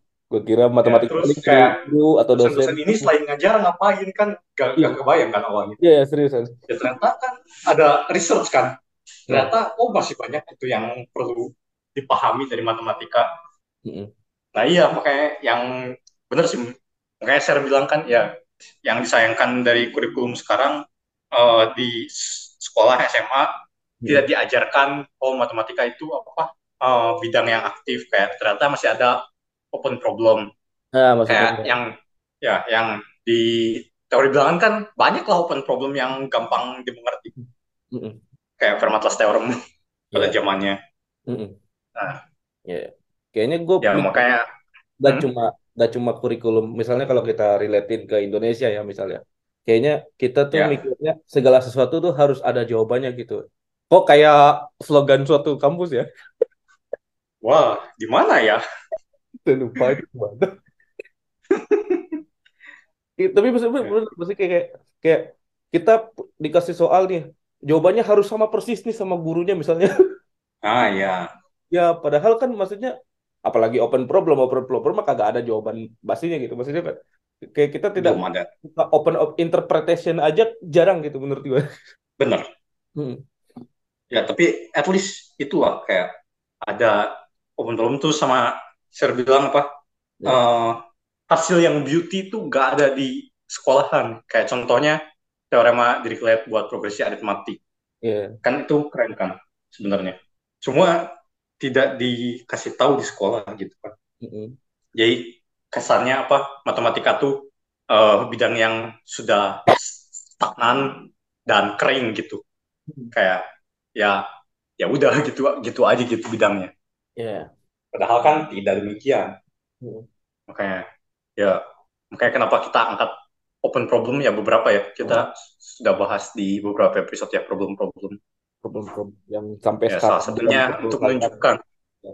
ya untuk menunjukkan kalau matematika tuh masih aktif gitu masih banyak yang perlu kita pahami yang belum dipahami. Ya. ya salah satunya ya ini 23 masalah Hilbert ya beberapa ada yang sudah solve tapi sebagian besar kan belum Ya, sebagian besar belum. Ini ada beberapa yang sudah solve. Ada yang solve-nya setahun kemudian. Ada yang sampai sekarang belum solve. belum solve Iya. ya ada yang ada hasil parsial, ada juga yang masih lulus sama sekali. Ada yang masih bingung ini si Hilbert ngajuin pertanyaan aja bener kagak nih? Oh bener lah, kayak beberapa beberapa diambil dari problem yang udah terkenal. Ya ya. Ya problem tidak ada yang salah. Jawabannya bisa benar bisa salah. Ya maksudnya lebih ke interpretasinya kan. Kan balik lagi kita di kita open interpretasinya aja belum berani tuh. Ya. Oke. Nah oke. Jadi uh, 23 masalah yang akan dibahas ini ya episode ini tidak 23 Ya. dicetuskan oleh Hilbert pada tahun 1900. Nah, pada saat dicetuskan, uh, semuanya belum terselesaikan ya. Ya sekarang tadi seperti yang dibilang ada yang udah solve, partially solve, ada yang belum. Ya. Nah, oke. Okay. 10 masalah yaitu masalah yang pertama, kedua, keenam, ketujuh, kedelapan, ke-13, ke-16, ke-19, ke-21, dan ke-22 dipresentasikan di ICM, International Congress of Mathematicians pada tahun 1900. Sedangkan sisanya, 13 sisanya, dirilis kemudian di Bulletin of the American Mathematical Society. Ya. Nah, masalah-masalah ini dianggap menentukan arah perkembangan matematika pada abad 20 dan sepertinya akan berlanjut pada abad 21 juga. Iya. Ya, jadi ini masalah-masalah yang oh ini kita seenggaknya mungkin kalau misalnya matematika pada era itu kayaknya udah ada clue nih arahnya ke mana nih. Jadi mungkin nggak harus nggak bukan menyelesaikan secara langsung kayaknya kayaknya agak ambisius juga tuh menyelesaikan secara langsung cuman mungkin step-step untuk menyelesaikan ke situ gitu orang-orang di masa itu ya dan sampai sekarang ya juga pertama yang high class ya masih bekerja di masalah-masalah itu ya oke nih ada tambahan atau kita mulai ke masalah pertama ya mulai aja mulai saja lah kita ke masalah Hilbert pertama masalah pertama adalah continuum hypothesis. Uh, ini sebenarnya kita pernah bahas nih di episode berapa? Awal-awal 18. Cuman 18 atau 19 18 18. Nah, hmm. ini kita recap lagi aja mungkin. Uh, dalam juga ya waktu ya, ya, ya, waktu itu sebenarnya lumayan dalam sih. Waktu itu nggak oh, nggak dalam, oh, iya. cuman cuman ini harusnya lebih gak dalam lagi karena ini kan cuma recap. recap masalah. Oke. Okay. Di dalam okay. aneh. Pesan kita ke bahas uh, solusinya deh. Solusinya. Kayaknya bahas yang ZFC tapi nanti, nanti deh nanti kita kita kita recap lagi ini. Ya. Ya kalau pendengar ya penasaran yang versi awalnya itu di episode 18 tentang ya, bandingkan dengan yang sekarang mana yang di dalam. Kata berhinggaan sih sebenarnya basically. Jadi ini continuum hipotesis ini ya. tentang kata berhinggaan. Tapi sebelum ke tak berhinggaan, ini kita mulai dengan sesuatu yang simpel-simpel aja tuh. Misalnya sesuatu yang berhingga yang bisa dihitung, seperti misalnya domba atau rumah atau objek apa pun di sekitar kita. Ya misalkan, misalkan kita punya lima ekor domba, padahal belum musim kurban kita kenapa kita bahas domba? Saya juga bingung. Maunya apa? Kambing. Kambing sama dong. oh, yang beda sapi. Sapi. ya, yeah. ya boleh lah ada lima sapi lah misalnya so, kita kita punya lima lima ekor sapi lah nah kita bisa nyatakan ada lima ekor sapi ini karena kita bisa menghitung nih si sapi sapi ini dari sapi pertama sampai sapi kelima nih kita bisa hitung satu dua tiga empat lima atau kalau mau lebih ekstrim ya kita bisa kasih nomor urut lah itu kita kita kita nomorin si sapinya dari sapi nomor satu, sapi nomor dua, sapi nomor tiga, sapi nomor empat, sapi nomor lima. Nah, ini kita yang kita lakukan sebenarnya adalah melakukan bijeksi antara sapi-sapi yang kita punya ini dengan subset himpunan bilangan asli yakni 1, 2, 3, 4, 5. Hmm. Nah, lalu nah kan ya karena kita kita mainnya urut aja ya 1, 2, 3, 4, 5 ya. Sebenarnya bisa 1, 3, 5, 7, 9 bisa cuman kayaknya cuman ini untuk tujuan menghitung ini kita urut ya. Jangan pakai himpunan yang aneh-aneh. Hmm. Nah, Lalu karena bijektif nih dengan himpunan 1, 2, 3, 4, 5, maka himpunan sapi-sapi tadi ini kita sebut kardinalitasnya adalah 5. Nah, hmm. lalu kita tinjau, kalau tadi ya tadi kita punya 5 sapi, 10 rumah, atau 100 domba tadi. kita pakai domba lagi akhirnya. Nah, kita mempertanyakan nih, kalau misalnya kita punya bilangan asli nih, bilangan asli nih 1, 2, 3, dan seterusnya nih, kita terusin, nggak berhenti. Berapa kardinalitasnya? maka tidak mungkin kardinalitasnya sama dengan salah satu bilangan di bilangan asli karena kalau iya maka tidak cukup gitu misalnya kayak kalau misalnya kardinalitasnya n Padahal di bilangan itu aja ada 1 sampai n gitu, 1 sampai n dan n plus, nah n plus satunya agak kebagian gitu. Hmm. Nah, maka kita sebut kardinalitasnya bilangan asli ini tahingga gitu. Nah, ketahinggaan sebanyak bilangan asli ini disebutnya alif nol. Nah, oke. N dulu. Dulu deh. Pakai punya gue lagi. Ya.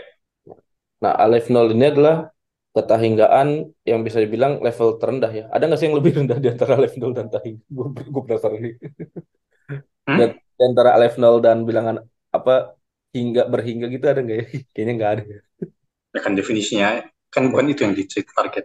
Iya sih emang bukan itu, bukan itu, bukan itu. Cuman cuman cuman lucu aja kalau ada gitu. Yang nggak ada kan? Nggak ada Kan makanya. sesuai definisinya. Kan de- definisinya ini ya, nol kan ket- keterhinggaan terkecil setelah berhingga. berhingga ya, ketertinggalan terkecil setelah berhingga. Ya jadi itu ketahinggaan sebanyak bilangan asli ini disebut alif nol. Nah ini ketahinggaan terkecil eh, setelah keberhinggaan. Nah lalu kita bisa tinjau himpunan-himpunan lain nih mungkin yang lebih besar dari bilangan asli kayak bilangan bulat kelihatannya memang lebih besar ya 0, 1, 2 dan seterusnya ditambah min 1, min 2 dan seterusnya. Tapi ternyata itu masih sama-sama alif nol. Hmm. Ya, dan itu masih sama-sama alif nol karena kita bisa urutin misalnya 0, 1, min 1, 2, min 2, 3, min 3 dan seterusnya. Itu kita bisa nomorin kita bisa lakukan bijeksi dengan 1, 2, 3, 4, 5 gitu. Kita bisa bikin fungsi itu. Lalu bilangan rasional juga ya. Bilangan rasional atau Hmm. bilangan asli, cross bilangan asli gitu 1, 1,1, 1,2, 1, 2, 2, 1, 2, 2. Itu kita bisa bisa nomorin dengan argumen diagonal ya. Hmm. Jadi satu satu satu. Jadi kayak bilangan rasional satu per satu, lalu satu per dua, dua per satu, tiga satu per tiga, dua per dua, tiga tiga per satu gitu. Jadi kit- kalau misalnya kita bikin tabel, kita nomorin berdasarkan diagonal per diagonal. Itu bilangan bilangan tadi bilangan bulat, bilangan rasional, semuanya punya eh, kardinalitas alef nol yang sama dengan bilangan asli gitu. Hmm. Jadi banyaknya itu sama dengan bilangan asli. Nah, apakah ada yang lebih besar dari alef nol? Tentu saja ada. Nah, ini ya, adalah kardinalitas bilangan real atau bilangan bilangan yang bentuknya koma-komaan ini. Ya, enggak juga sih.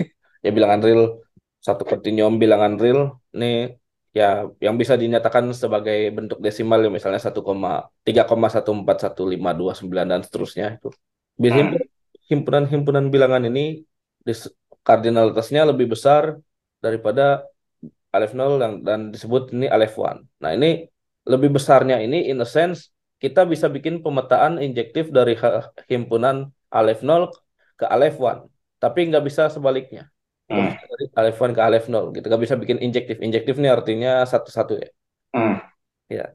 Kalau ale- kalau dari alef 1 ke alef 0 berarti ada pasti ada kalau misalnya kita bikin himpunan pasti ada dua kalau kita bikin, kita bikin himpunan kita bikin fungsi pasti ada dua buah nilai yang nilai fungsinya sama gitu. Mas nggak bisa dipaksa nilai fungsinya beda semua gitu. Dan itu maksudnya lebih besar tuh itu. Kayak kalau misalnya tiga lebih besar da, apa lima lebih besar dari tiga kan kalau misalnya kita pasangin tiga ke lima kita bisa bikin satu-satu tuh. Tapi kalau bisa kita pasangin lima ke tiga terus semuanya harus dipasangin dari lima ke tiga gitu dari dari lima titik ke tiga titik pasti ada satu titik di tiga ini yang eh, prapetanya beda gitu prapetanya dua dua biji gitu misalnya Hmm. ya nah buktinya alef 1 ini atau bilang kardinalitas bilangan real ini lebih besar daripada alef 0 ini menggunakan argumen diagonalisasi kantor. Hmm. Nah ini beda ya emang emang yang dimaksud diagonalisasi tadi diagonal tadi argumen diagonal tadi. Ini diagonalisasi kantor ini eh, apa kita bikin diagonalnya tuh apa? Ya beda dengan Ramsey. ya beda dengan Ramsey juga. Jadi kita kayak misalnya kalau misalnya kita bisa, bisa bikin urut gitu misalnya kita bikin 0,1234567 kita urutin satu nih satu terus dua 3,14 nah terus kita susun diagonalnya terus diagonalnya kita tambah satu semua digitnya. Nah itu nggak bakal ada di himpunan yang sama. Karena Hmm. by definition argumen ke yang karena by definition kalau him- kalau bilangan ke kak kok bakal gitu gitu, bakal beda. Kalau bisa kita bikin elemen gitu yang diagonal elemen dari himpunan diagonal ini tapi kita tambahin satu semua digitnya. Gitu. Nah itu kan diagonal dari elemen tersebut gak bakal ada di himpunan itu karena ya, karena titik tengahnya gak nemu tuh. Yang satu nama hmm. satu itu, itu mungkin itu namanya cara itu diagonalisasi kantor. Nah, si continuum hypothesis ini menanyakan ya apakah ada himpunan yang kardinalitasnya di antara alef 0 dan alef 1. Hmm. Ada kardinalitasnya yang di antara bilangan asli dan bilangan real. Padahal asli sama real. ya, ya, tapi maksud itu. Apakah ada yang di antara bilangan asli dan bilangan real? Nah, atau kalau secara ekivalen nih dengan mengasumsikan yang namanya ZFC, yakni Zermelo-Frankel set theory dengan axiom of choice, yakni hipotesisnya ekivalen dengan apakah dua pangkat alef 0 sama dengan alef 1. Dua pangkat ini adalah power set ya, seperti biasa. Ya. Kalau kita punya himpunan X gitu kan, kan banyaknya power set, banyaknya subhimpunan dari uh, power set X adalah dua pangkat X gitu. Nah, ini dua pangkat alef 0 gitu. Apakah dua pangkat alef 0 sama dengan alef 1? Nah, hasil penelitian dari Kurt Gödel menunjukkan bahwa hipotesis ini tidak dapat dibantah melalui ZFC Sedangkan Paul Cohen menunjukkan bahwa hipotesis ini tidak dapat dibuktikan melalui ZFC. Ya artinya hmm. kita masalah ini independen terhadap ZFC dan membuktikannya melalui set aksioma ZFC ya tidak mungkin dilakukan gitu dari berdasarkan Pak Godel dan Cohen ini. Jadi kita butuh teori set aksioma teori lain untuk membuktikan hipotesis ini. Oke, ada tambahan? Ya, jadi ini jatuhnya logik ya, jadi Iya, jadi nah, kelihatannya bukan matematika logik tapi jadi logik gitu kan. Iya. Ya. Terus dulu pernah ada diskusi sama dosen. Ya. Tentang ini. Hmm. Terus ya gua, apa dosennya bilang ZFC itu eh sorry ZFC continuum hypothesis itu unsolved. Terus gue bilang bukan unsolved, gak, gak bisa di solve kalau kita pakai ZFC kan. Hmm. Ya, soalnya dosennya mungkin kurang paham uh, matematika logik jadi dia ke, ke ini unsolved bukan unsolved belum apa tidak bisa di solve pakai ZFC kayak yang anda kerjakan tuh anda secara tidak sadar menggunakan ZFC gitu. Oh ya, ya. lu analisis fungsional algebraic geometry atau apa pun tanpa axiom of choice tuh runtuh semua. Ya nggak jalan semua. aljabar linear axiom of choice. Iya. Betul. makanya hampir semua matematika tuh pakai axiom of choice gitu. Ya. Dan si dosennya nggak sadar dia pakai axiom of choice. Karena ya ya itu sih sedihnya. Ya kata kata siapa ya? Kata ya, banyak orang analisis tuh pakai analisis itu selalu pakai axiom of choice tapi orang analisisnya tidak sadar dia pakai dan tidak peduli dengan bukti axiom of choice. Basically ya, gue gak tau ya, mungkin ini mungkin agak agak agak gue gak tau bener gak ya uh, pemahaman gue tentang axiom of choice ini tapi pemahaman gue axiom of choice itu adalah kayak misalnya lu punya teorema ambil sebarang epsilon. Nah, ambil itu kan adalah choice kan. Iya. Iya kan? Lu bisa ambil kan? Lu bisa ambil karena Ada gitu si epsilonnya. Ya, lu karena punya fungsi yang namanya choice, fungsi pilihan. Iya, benar. Iya. benar benar. Iya. Nah, ya terus akhirnya gue bilang ya kalau mau apa ngeproof atau nyangkal uh, continuum hypothesis kita mesti kerjanya di logik yang lain gitu kan. Yeah bukan dengan logik matematika yang jalan sekarang.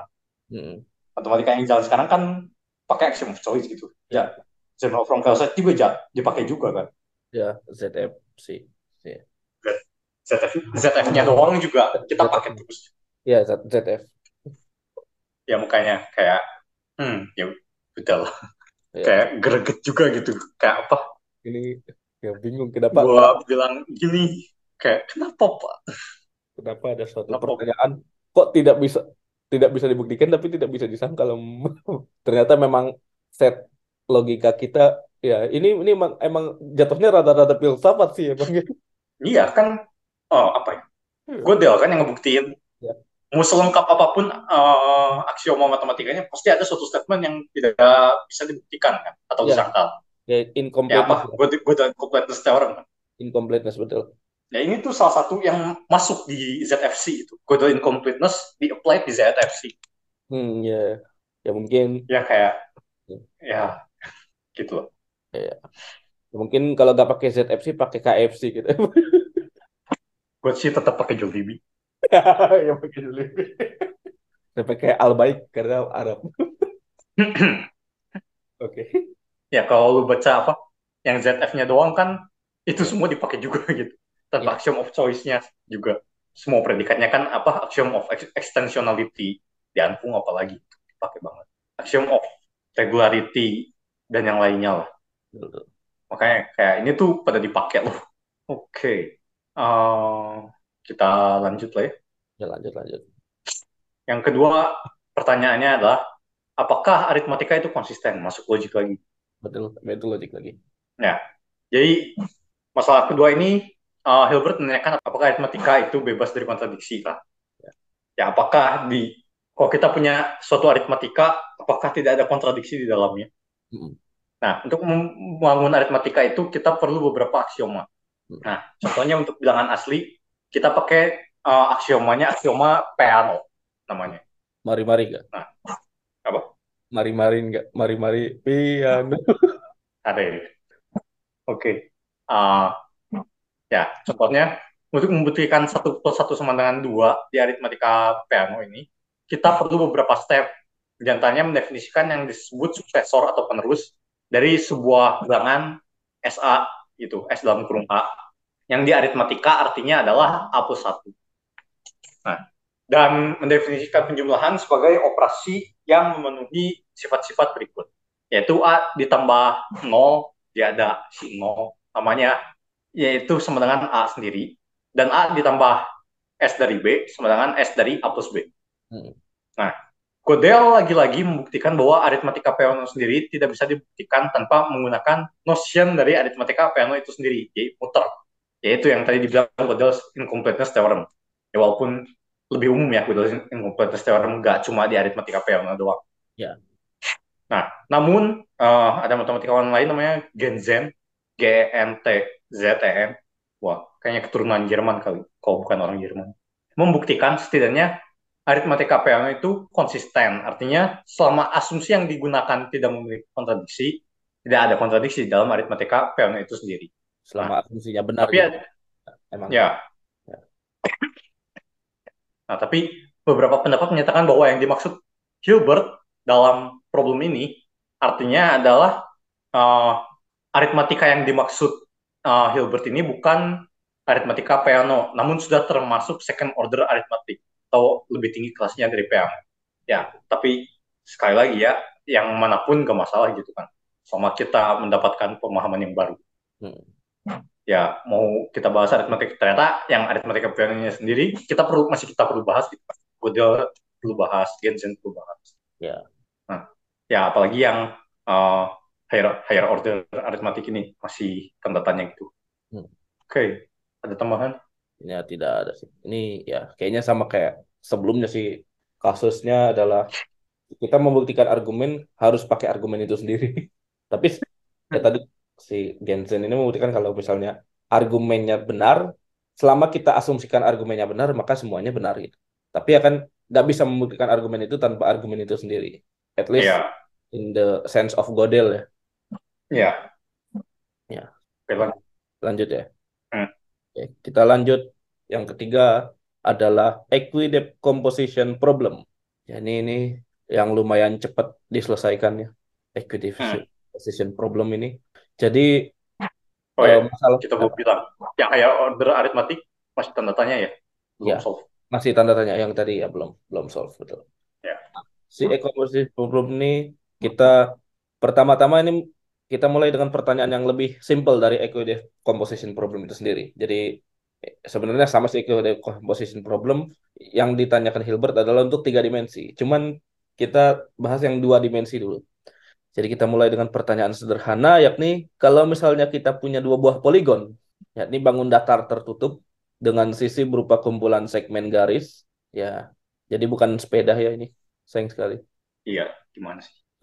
Lah, kalau kita punya dua buah poligon yang sama luasnya, maka apakah kita bisa gunting dan susun poligon pertama sehingga menjadi sus- bentuk poligon kedua? Nah, ternyata jawabannya adalah bisa. Itu bisa dilakukan. Yakni stepnya adalah ini di dua dimensi ya. Stepnya klaimnya nih. Jadi kalau kita punya poligon dengan luas A, kita bisa gunting dan susun jadi persegi panjang satu kali A. Hmm. Nah, step pertama adalah kita potong poligon kita jadi sekumpulan segitiga. Ya, bisa dilakukan kan? Karena karena kita segmen garis aja nih, gak, gak ada yang lingkaran atau semacamnya. Kita bisa potong jadi sekumpulan segitiga, lalu setiap segitiga kita potong sejajar dengan alas, lalu kita susun jadi jajar genjang. Hmm. Kayak kita potong di segitiga, kita potong sejajar dengan alas di setengah tinggi, tengah setengah tingginya. Jadi kayak nanti kita bisa susun jadi jajar, jajar genjang. Nah, lalu kita jajar genjang bisa disusun gampang jadi persegi panjang. Kita gunting lalu kita susun jadi persegi panjang. Nah, lalu kita punya persegi panjang nih luasnya bisa macam-macam nih. Eh, bentuknya bisa macam-macam, bisa P kali Q gitu. Bisa tiga kali empat, bisa dua kali lima. Nah, kita bisa susun jadi persegi panjang yang salah satu panjangnya satu. Eh, salah satu panjang atau lebarnya satu gitu. Hmm. Nah, setiap persegi panjang ini kita bisa susun jadi persegi panjang satu kali L gitu, satu kali sesuatu lah, satu kali satu kali P gitu misalnya, satu kali L atau satu kali P. Nah, lalu kan total kan kita tidak merubah luas ya, kita tidak merubah luas ya, kita cuma menggunting dan menyusun kan.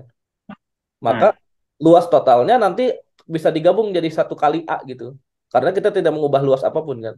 Kita tidak mengurangi luas, kita tidak menambah luas, kita cuma gunting dan susun. Jadi totalnya mesti ada satu kali A gitu. Kita bisa jejer susun kita bisa susun jadi persegi panjang satu kali A gitu. Ya.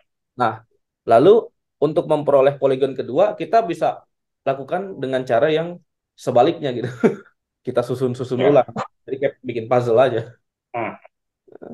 Nah, nah itu tadi pertanyaan yang lebih sederhana. Nah, pertanyaannya Hilbert adalah apakah hal serupa terjadi di 3D, tiga dimensi, yakni kalau kita punya dua buah bangun ruang yakni polihedra ya yang kayak tetrahedron atau oktahedron gitu yang sisinya datar semua ya.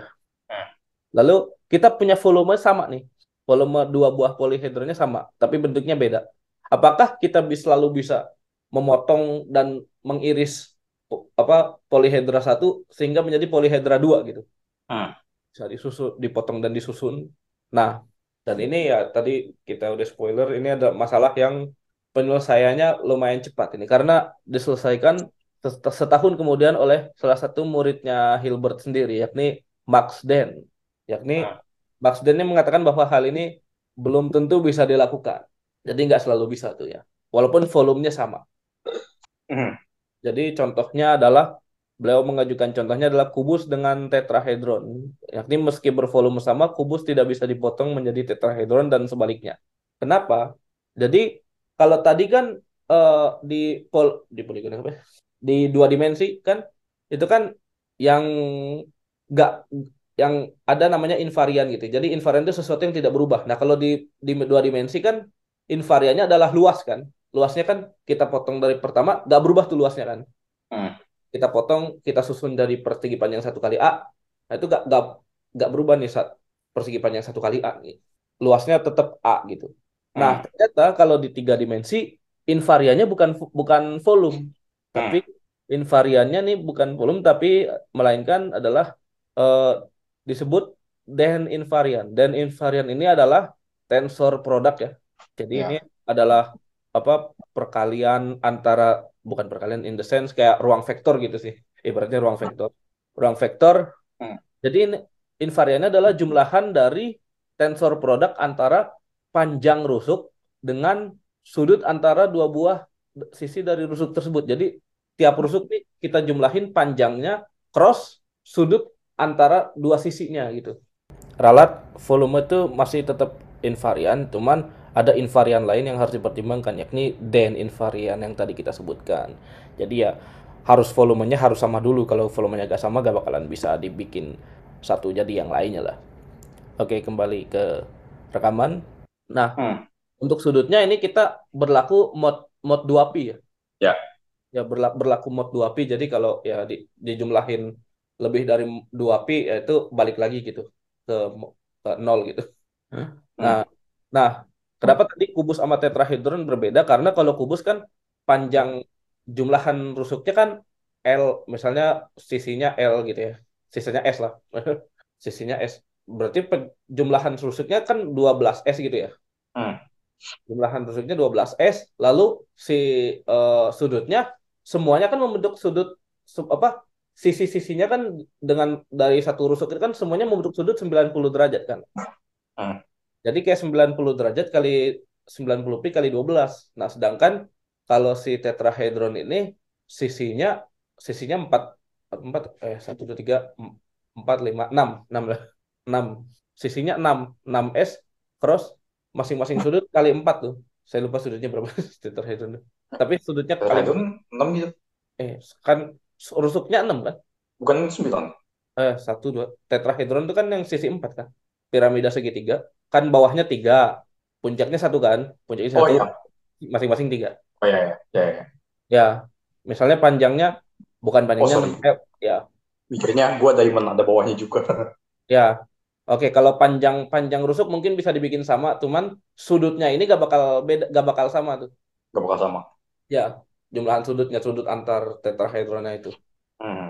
sudut antar sisi tetrahedron ini gak bakal sama makanya si kubus dan tetrahedron gak bakalan bisa dibikin jadi uh, apa gak bakal bisa di kubus gak bisa dibikin jadi tetrahedron dan sebaliknya nah itu soalnya tapi emang benar sih kan kalau dipotong emang yang bertahan tuh itu panjang sama sudutnya gak bakal berubah tuh hmm. mau kita potong segimanapun gitu hmm. jadi ya tuh kubus dan dan invariannya sudut di sudutnya nol itu tetrahedron enggak. Hmm. itu ada komentar atau tambahan? Ya dan ini terkenal ya di topologi. Ada juga dan twist di literally homeomorphismnya nge-twist nge-twist bentuknya. Ada dan nah, terus ya hmm, ini mirip apa? Konjektur poin kare ya. Hmm. kayak apa konjektur poin kare kan bilang kalau di dua dimensi kan kita bisa gunting apa pun lah uh, manifold di dua dimensi dibikin jadi bentuk yang lain gitu kan ya. nah sekarang kalau tiga dimensi kayak apakah uh, manifold tiga dimensi uh, bisa enggak apa uh, dipotong atau kok ini pakai bahasa lebih matematisnya grup fundamentalnya trivial tapi dia tidak homeomorfik ke uh, sphere tiga dimensi hmm. Jadi sphere tiga dimensi itu kulit bola bolanya empat dimensi oh iya yeah. nah ya di dua dimensi ya ganti aja dua dimensi sama yang dua dimensi kan benar ya hmm. ya ternyata uh, yang tiga dimensi benar juga terus yang waktu itu gue bilang apa yang beda higher dimensional topologi sama low dimensional, kalau homeomorphicnya diganti sama diffeomorphic. Ya. Yeah. Nah itu baru berbeda jawabannya. Ya, yeah, yeah. Gue ingetnya yang kalau topologi high dimensional bisa diselesaikan dengan Whitney trick. ya itu kalau homeomorphic kan. Ya, yeah, yeah. Kan homeomorphic benar kan di yeah. higher dimensional juga. Kalau diffeomorphic salah di higher dimensional. Hmm. Ya, gitu sih. Ya. Oke, kita lanjut uh, pertanyaan berikutnya, pertanyaan yang anak SD juga ngerti. Apakah garis lurus adalah jarak terpendek antar dua objek? Nah, kita kan mengenal dalam geometri bidang ada lima aksioma Euclid. Ya, silahkan dengar episode 36. Dan salah satunya adalah paralel postulat yang bilang apa? Uh, dua garis lurus. Iya. Apa ya? Ini kalau... Bukan tidak bertemu ya lebih ke ada garis lain yang memotong dua-duanya. Ya, ya. Ya. Jadi uh, jadi diberikan satu titik. Ya. Oh, ya. Ya. Ya, pokoknya ada garis yang motong yang sudutnya sama gitu kan. Ya. Parallel lines ya. If a line segment intersects two straight lines forming two interior angles. Ya. Uh, on the same side. Dan ya. Oke. Okay. Nah, tapi kan ini apa? uh, itu geometrinya geometri yang uh, Euclid harapkan kan, geometri Euclidian. Geometri bidang. Gak harus bidang, eh gak iya gak harus bidang kan? Ya bidang. Tiga dimensi juga huh, tetap benar kan? Ya. Ya, jadi ya statementnya apabila ada satu garis yang melewati atau memotong dua buah garis, sehingga di salah satu sisi perpotongan uh, jumlah sudutnya jumlah sudutnya kurang dari dua buah sudut siku-siku, artinya 180 derajat, maka kedua garis tersebut apabila dipanjangkan akan ketemu di sisi yang sudutnya kurang dari 180. Ya. Nah, tapi kalau aksioma ini uh, ditanda tanyakan atau kita cabut, ada namanya geometri Lobachevsky atau geometri hiperbolik. Hmm. Ini geometri hiperbolik ini banyak interpretasinya ya. Salah satu yang gampangnya apa di lingkaran. Jadi apa itu geometri Lobachevsky? Geometrinya bukan bidang biasa, geometrinya adalah disk atau lingkaran, dalamnya lingkaran lah ya. Ya. Nah, garisnya itu apa? Garisnya itu adalah ling lingkaran yang di, di luar si lingkaran yang kita punya. Terus kita lihat potongannya di dalam lingkarannya kayak gimana. Nah, itu garisnya. Itu model siapa? Model Poincare gitu ya. Ya. Ada ada gambar itu. Bagus. Ya, Satu ya satu poin. ya Satu satu ada Poincare di model, satu lagi ada yang Klein ya, Klein model ya. Nah, terus kalau dijadiin art gitu bagus gambarnya. Oke. Nah, oke. Oh, yang gue jelasin kayaknya yang Klein model. Oke. Nah, kalau kita cabut aksioma lainnya, yakni aksioma Archimedes, yaitu dari sisi panjang A dan A dan B-nya positif dan A-nya kurang dari B, kita selalu bisa mencari uh, bilangan asli N sehingga N kali A lebih dari B. Artinya kalau si sisi panjang A kita duplikasi sebanyak N buah, dia akan melebihi B. Ya. Sisi yang panjangnya B. Nah, kita akan memperoleh namanya non-Archimedean geometri. Seperti Den geometri ya. Den-nya sama ya. Jadi Orang. tadi Max Den. Max Den ya. Nah, Hilbert nanya nih, kalau kita buang semua aksioma yang berkaitan dengan sudut di Euclidean geometri, seperti aksioma keseimbangan antar segitiga, dan menggantinya dengan aksioma kesamaan segitiga, kita dapat uh, sifat-sifat geometri yang kayak gimana nih? Ya. Nah, ini kan pertanyaannya gak hanya true or false gitu ya. Hmm. Pertanyaannya kayak apa apa yang kita dapat gitu kan. Hmm. Dan sebenarnya matematika emang lebih gini kan sebenarnya. Ya. Oke. Kita pengen tahu dulu kayak gimana, terus kita baru tulis problemnya. Yang Oke. ini benar, yang ini salah. Kita kita explore Katanya- dulu lah itu. Iya. Katanya beberapa matematikawan gitu, punya solusi dulu baru punya masalah. Hmm. Ya, solusinya ini, oh kita bikin masalahnya yang jawabannya yes gitu. Oh, kita- oh itu mah kayaknya lebih ke ini gak sih? Kayak kita punya kita tahun sekarang adalah 2023, maka kita bikin pertanyaan yang solusinya adalah 2023. Ya, benar. Iya. Ya. Oke, nah secara lebih ringkas lagi, masalah keempat Hilbert ini meminta kita untuk mengkonstruksi dan mengkarakterisasi semua ruang metrik yang setiap garis lurus adalah jarak terpendek atau disebut geodesi. Iya. Nah, kalau di ya kalau tadi yang uh, Lobachevsky geometri, kalau misalnya modelnya model disk kan uh, apa bukan garis lurus ya jarak terpendeknya, Ya, ya. Uh, apa busur lingkaran. Betul, link- betul, betul, betul. Ya, si geodesiknya busur lingkaran. Ya, misalnya di di sphere juga bukan bukan ling, bukan garis lurus kan dia lingkaran besar kalau geodesik. Ya, ya, ya. Di bumi, kalian percaya bumi bulat? Kirain bumi kotak. Ya, ya itu kan makanya pesawat apa rutenya kalau dilihat kalau ada tampilannya di pesawatnya kan tidak lurus ya, melengkung. Ya, karena itu jarak terpendek. Sama kiblat juga kan ngaruh tuh apa pakai geodesik juga jarak terpendek. Nah ya, nah oke. Nah beberapa orang seperti Gray Jeremy berpendapat bahwa masalah ini kurang jelas. Namun beberapa matematikawan mencoba menginterpretasikan masalah ini dengan caranya masing-masing dan mendapat beberapa jawaban. Uh, di antara beberapa matematikawan yang mencoba mengerti masalah ini, ya, di antaranya ada George Hamel, Hamel, terus Alexei Pogorelov, dan Robin Ambar Ambart Zumian. Ya. Nah, itu bisa dicari apa yang mereka temukan. Jadi beda-beda terlalu beda-beda interpretasinya. Padahal ya sebenarnya simple juga sih pernyataannya. Iya, ya. Kan yang ditanyakan ya bagaimana modelnya ya suka-suka orangnya sih. Sekarang ya kita nemu yang kayak gini Kita ya. nemu ini oh begini. Kita nemu yang itu oh begitu. Oke. Oke. End dulu. Ya. Pakai yang tadi lagi ya, yang link tadi. Ya. Oke. Oke, kita lanjut ke masalah selanjutnya. Ini adalah masalah grup berbohong alias masalah Lie group. Ya. Jadi kalau di matematika udah udah apa yang terutama yang aljabar ya udah paham Lie groups, Terus lu percaya nggak ini aljabar bohongan? Al- aljabar bohongan. aljabar Lie? Enggak, beneran bohong. Oh, I see. Tahu nggak kenapa? Kenapa, kenapa? Coba, coba. Tahu Simon Donaldson nggak? Kurang tahu tuh. Nggak, nggak. Oh nggak tahu ya? Nggak. Ya Fields Pedal. Lupa tahunnya. Kerjanya di differential geometry dan differential topology lah. Hmm. Terus uh, tahun 2007 dia submit archive atau papernya, papernya tahun berapa ya? Ya. Tahu apa judulnya? Apa? The Algebra Without Algebra. Ah, jadi Lido. Kayak, oh beneran bohong ini. Iya, Ya algebra, bohong algebranya bohong. Ini bohong. bisa tanpa algebra. Makanya self explanatory sekali ya. Iya, makanya Li algebra without algebra itu tuh kayak apa? Terbukti bohong. Iya. Kayak hamburger sandwich without hamburger gitu kan. Kayak beli hamburger sandwich without sandwich masih ada hamburgernya hamburger sandwich without hamburger ya.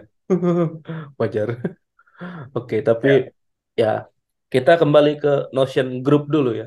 Grup ya di aljabar, eh, struktur aljabar ini adalah himpunan dengan operasi yang bersifat asosiatif, memiliki identitas operasi dan setiap anggota himpunan memiliki inverse. Nah, ini kurang lengkap ya. Harusnya Apa? operasi biner.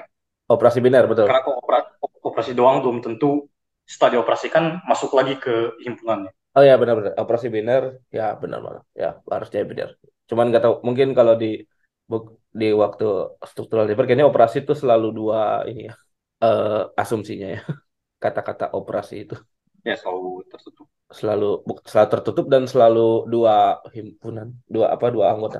Walaupun ya benar ya, Ya, Lebih selalu dua anggota. lebih tepatnya adalah eh, operasi biner benar. Ya contohnya adalah penjumlahan ya, penjumlahan adalah penjumlahan di bilangan asli penjumlahan di bilangan rasional ya. Di bilangan di bilangan asli nggak punya inverse. oh enggak di bilangan asli di bilangan bulat sorry. Ya. Di bilangan bulat di bilangan bulat ya harus punya inverse betul Dan nggak ada identitas juga. ya gak ada di situ nol nolnya gak ada di situ betul Enggak penjumlahan lah. Dia nangis. Aku tidak punya identitas. Aku tidak identitas. Krisis kalian identitas dia. kalian tidak berorientasi Iya. Lah, kayak anak-anak zaman sekarang krisis identitas.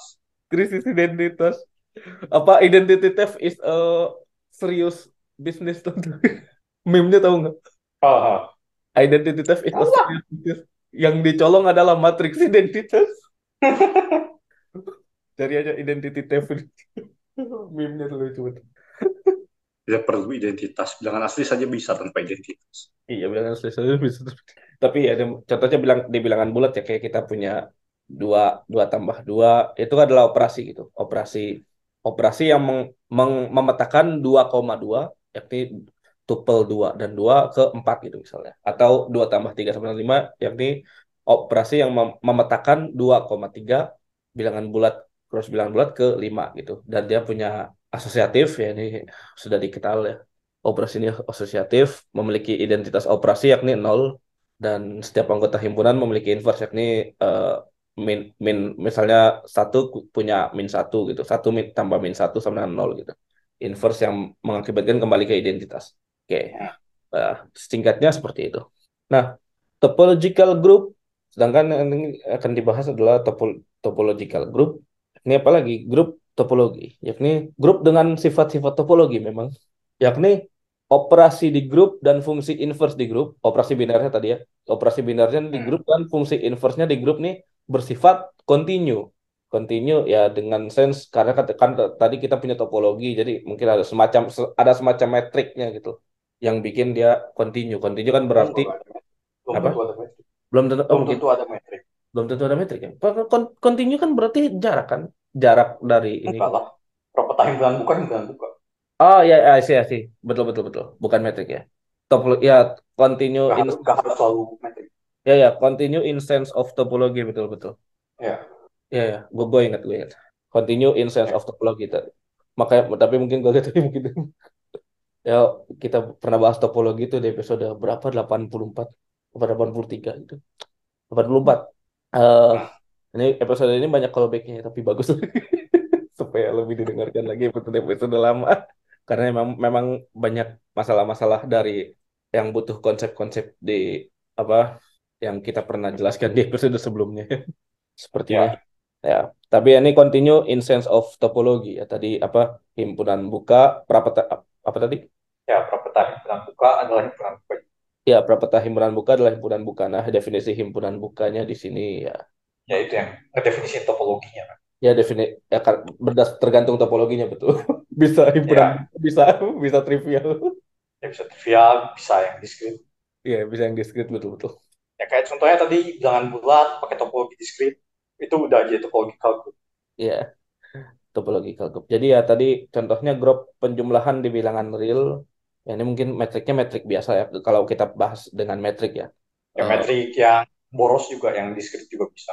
Ya, metrik yang boros ya maksudnya ini kalau kita maksudnya kontinu ya, ya kita pakai yang lebih mudah dipahami lah misalnya karena kontinu kan maksudnya kalau misalnya dua kali dua kali tiga sama dua kali tiga koma nol nol satu hasilnya akan dekat kan maksudnya itu kontinunya di situ ya. kurang lebih seperti itu kontinunya ya dan apa uh, tadi operasi di grupnya ya, ya. yang perkaliannya kontinu artinya masing-masing variabel ya ya di di masing-masing variabel betul ya susah kalau langsung jadi a b mungkin di himpunan buka b-nya kontinu di himpunan buka a-nya dia kontinu juga ya jika harus dua-duanya sekaligus. Ya. Ya, soalnya kan topologinya kan topologi perkalian. Ya, ya. topologinya ya. Misalnya ya, penjumlahan di bilangan real juga continue karena dua tambah satu sama dua tambah satu koma nol nol satu hasilnya dekat lah gitu ibaratnya gitulah. Ya. Kurang lebih seperti itu. Maksud maksud continue ya seperti itu. Sama inverse-nya juga continue. Ya bayangkan eh, minus atau super x kalau tadi di perkalian atau di penjumlahan ya minus x fungsi minus x kan continue tuh ya sama super x juga continue kalau di perkalian nah lalu eh, kita akan bahas dah tadi sudah bahas grup dan topological group yang kita bahas Lie grupnya jadi grup ini Lie group ini adalah grup dengan sifat-sifat topologi yang tak hanya continue tetapi juga smooth jadi smooth di sini in sense kayak kurang lebih sama kayak fungsi yang terdiferensialkan tabur hingga kali lah ibaratnya. Jadi kalau kita punya fungsi kayak gitu, kayak nggak cuma kontinu tapi kontinunya smooth. Ya bisa ya bisa tidak sih. Apa nih? Kayak topological manifold doang nggak harus smooth. Ya, ya makanya ini baru kita bahas topological manifold ya berarti memang nggak nggak harus smooth ya. Ya. Lalu ya itu topolo apa?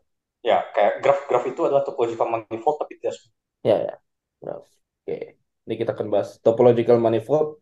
Benar kan? Ini adalah ruang topologi yang secara lokal menggambarkan ruang Euclidean.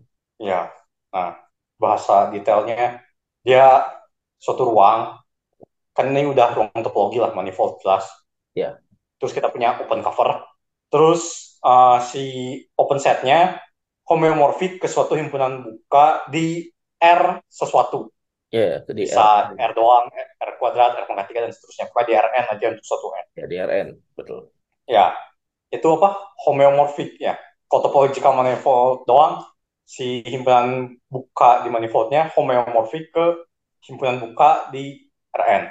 Tapi gak harus diffeomorphic.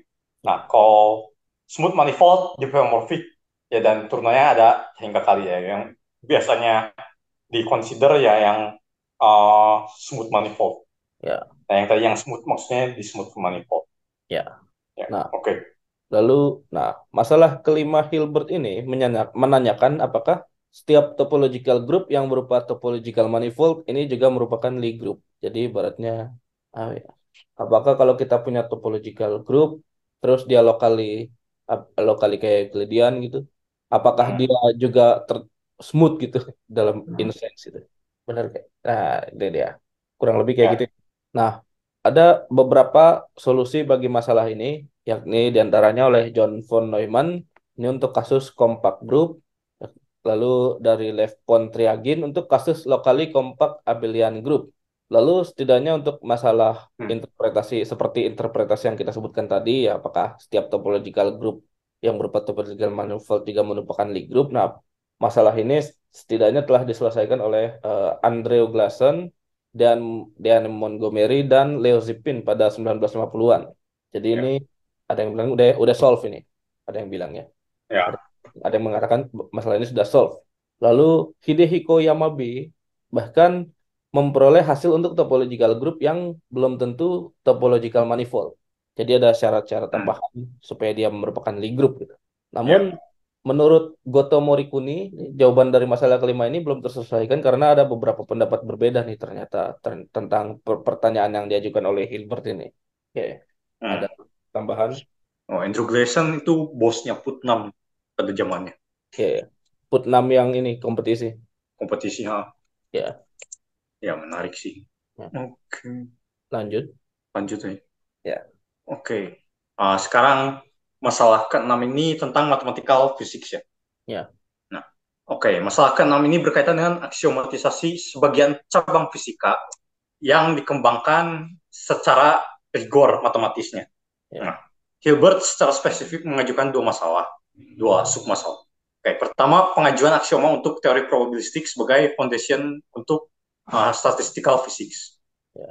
Nah, yang kedua adalah teori rigor untuk limiting proses yang terinspirasi dari pekerjaan Boltzmann yang berasal dari pandangan atomik terhadap hukum-hukum pergerakan kontinu. Oke, uh, Boltzmann ini uh, di Trieste terkenal tempatnya, Iya, apa ini? tempat bunuh dirinya di Newcastle. Aduh, harusnya trigger warning dulu, trigger warning. Iya. Sedih. Oke, gue apa? Dua kastil terkenal di Trieste adalah Miramare Castle itu dari ICTP tinggal nyebrang jalan dikit. Satu lagi Duino Castle tempat bunuh dirinya Boltzmann. Aduh, sedih. Itu kalau boleh tahu kenapa ya? Nggak tahu sih. Oh, Lah emang gimana caranya kita tahu bunuh dirinya apa? Kayaknya nggak ada suatu siap. siapa tahu ada yang tahu motifnya gitu. Nggak tahu. Ya, isi, isi. Oke. Oke, nah intinya uh, masalah ini adalah bisa tidaknya pendekatan aksiomatik di matematika diterapkan ke fisika juga, khususnya ke teori probabilistik dan mekanik. Nah, dalam hal mekanik, salah satu tujuan utamanya adalah menghubungkan quantum physics dan general relativity. Nah, untuk masalah pertama, ada yang disebut uh, aksioma Kolmogorov. Kolmogorov terkenal di probability theory, kayak bapaknya ya, found- Yeah. founding father probability theory. Ya. Nah, dan ini disepakati sebagai jawabannya. Nah, kurang lebih apa uh, aksioma Kolmogorov ini begini, yaitu uh, kita punya fungsi probabilitas P dan untuk semua event A, P dari A uh, non negatif, terus P dari omega sama dengan satu. Untuk omega adalah uh, apa event globalnya lah, Ya. ambient space-nya. Nah, terus peluang gabungan countable event-event yang saling lepas, ya benar saling lepas, Sering lepas dulu. karena berbeda dengan saling bebas. Ya. Karena kita podcast bebas linear, bukan podcast lepas linear. Lepas linear. Lepas aja. Ya. Nah, uh, adalah jumlahan peluang event-event tersebut. Ya, jadi peluang A gabung B, sembilan peluang A plus peluang B, kalau A dan B-nya disjoin, tapi bisa sampai ke countable. Jadi peluang A1 gabung A2, gabung seterusnya, countable 2, sama dengan peluang A1 tambah peluang A2, seterusnya. Ya. Nah, untuk sub masalah kedua, ada hasil terbaru yang diterbitkan, diterbitkan, dikeluarkan oleh Alexander Gorban dan Ilya Karlin pada 2014. Namun sampai saat ini uh, belum ditemukan bentuk aksiomatis dari quantum physics dan general relativity yang membuat keduanya konsisten satu sama lain.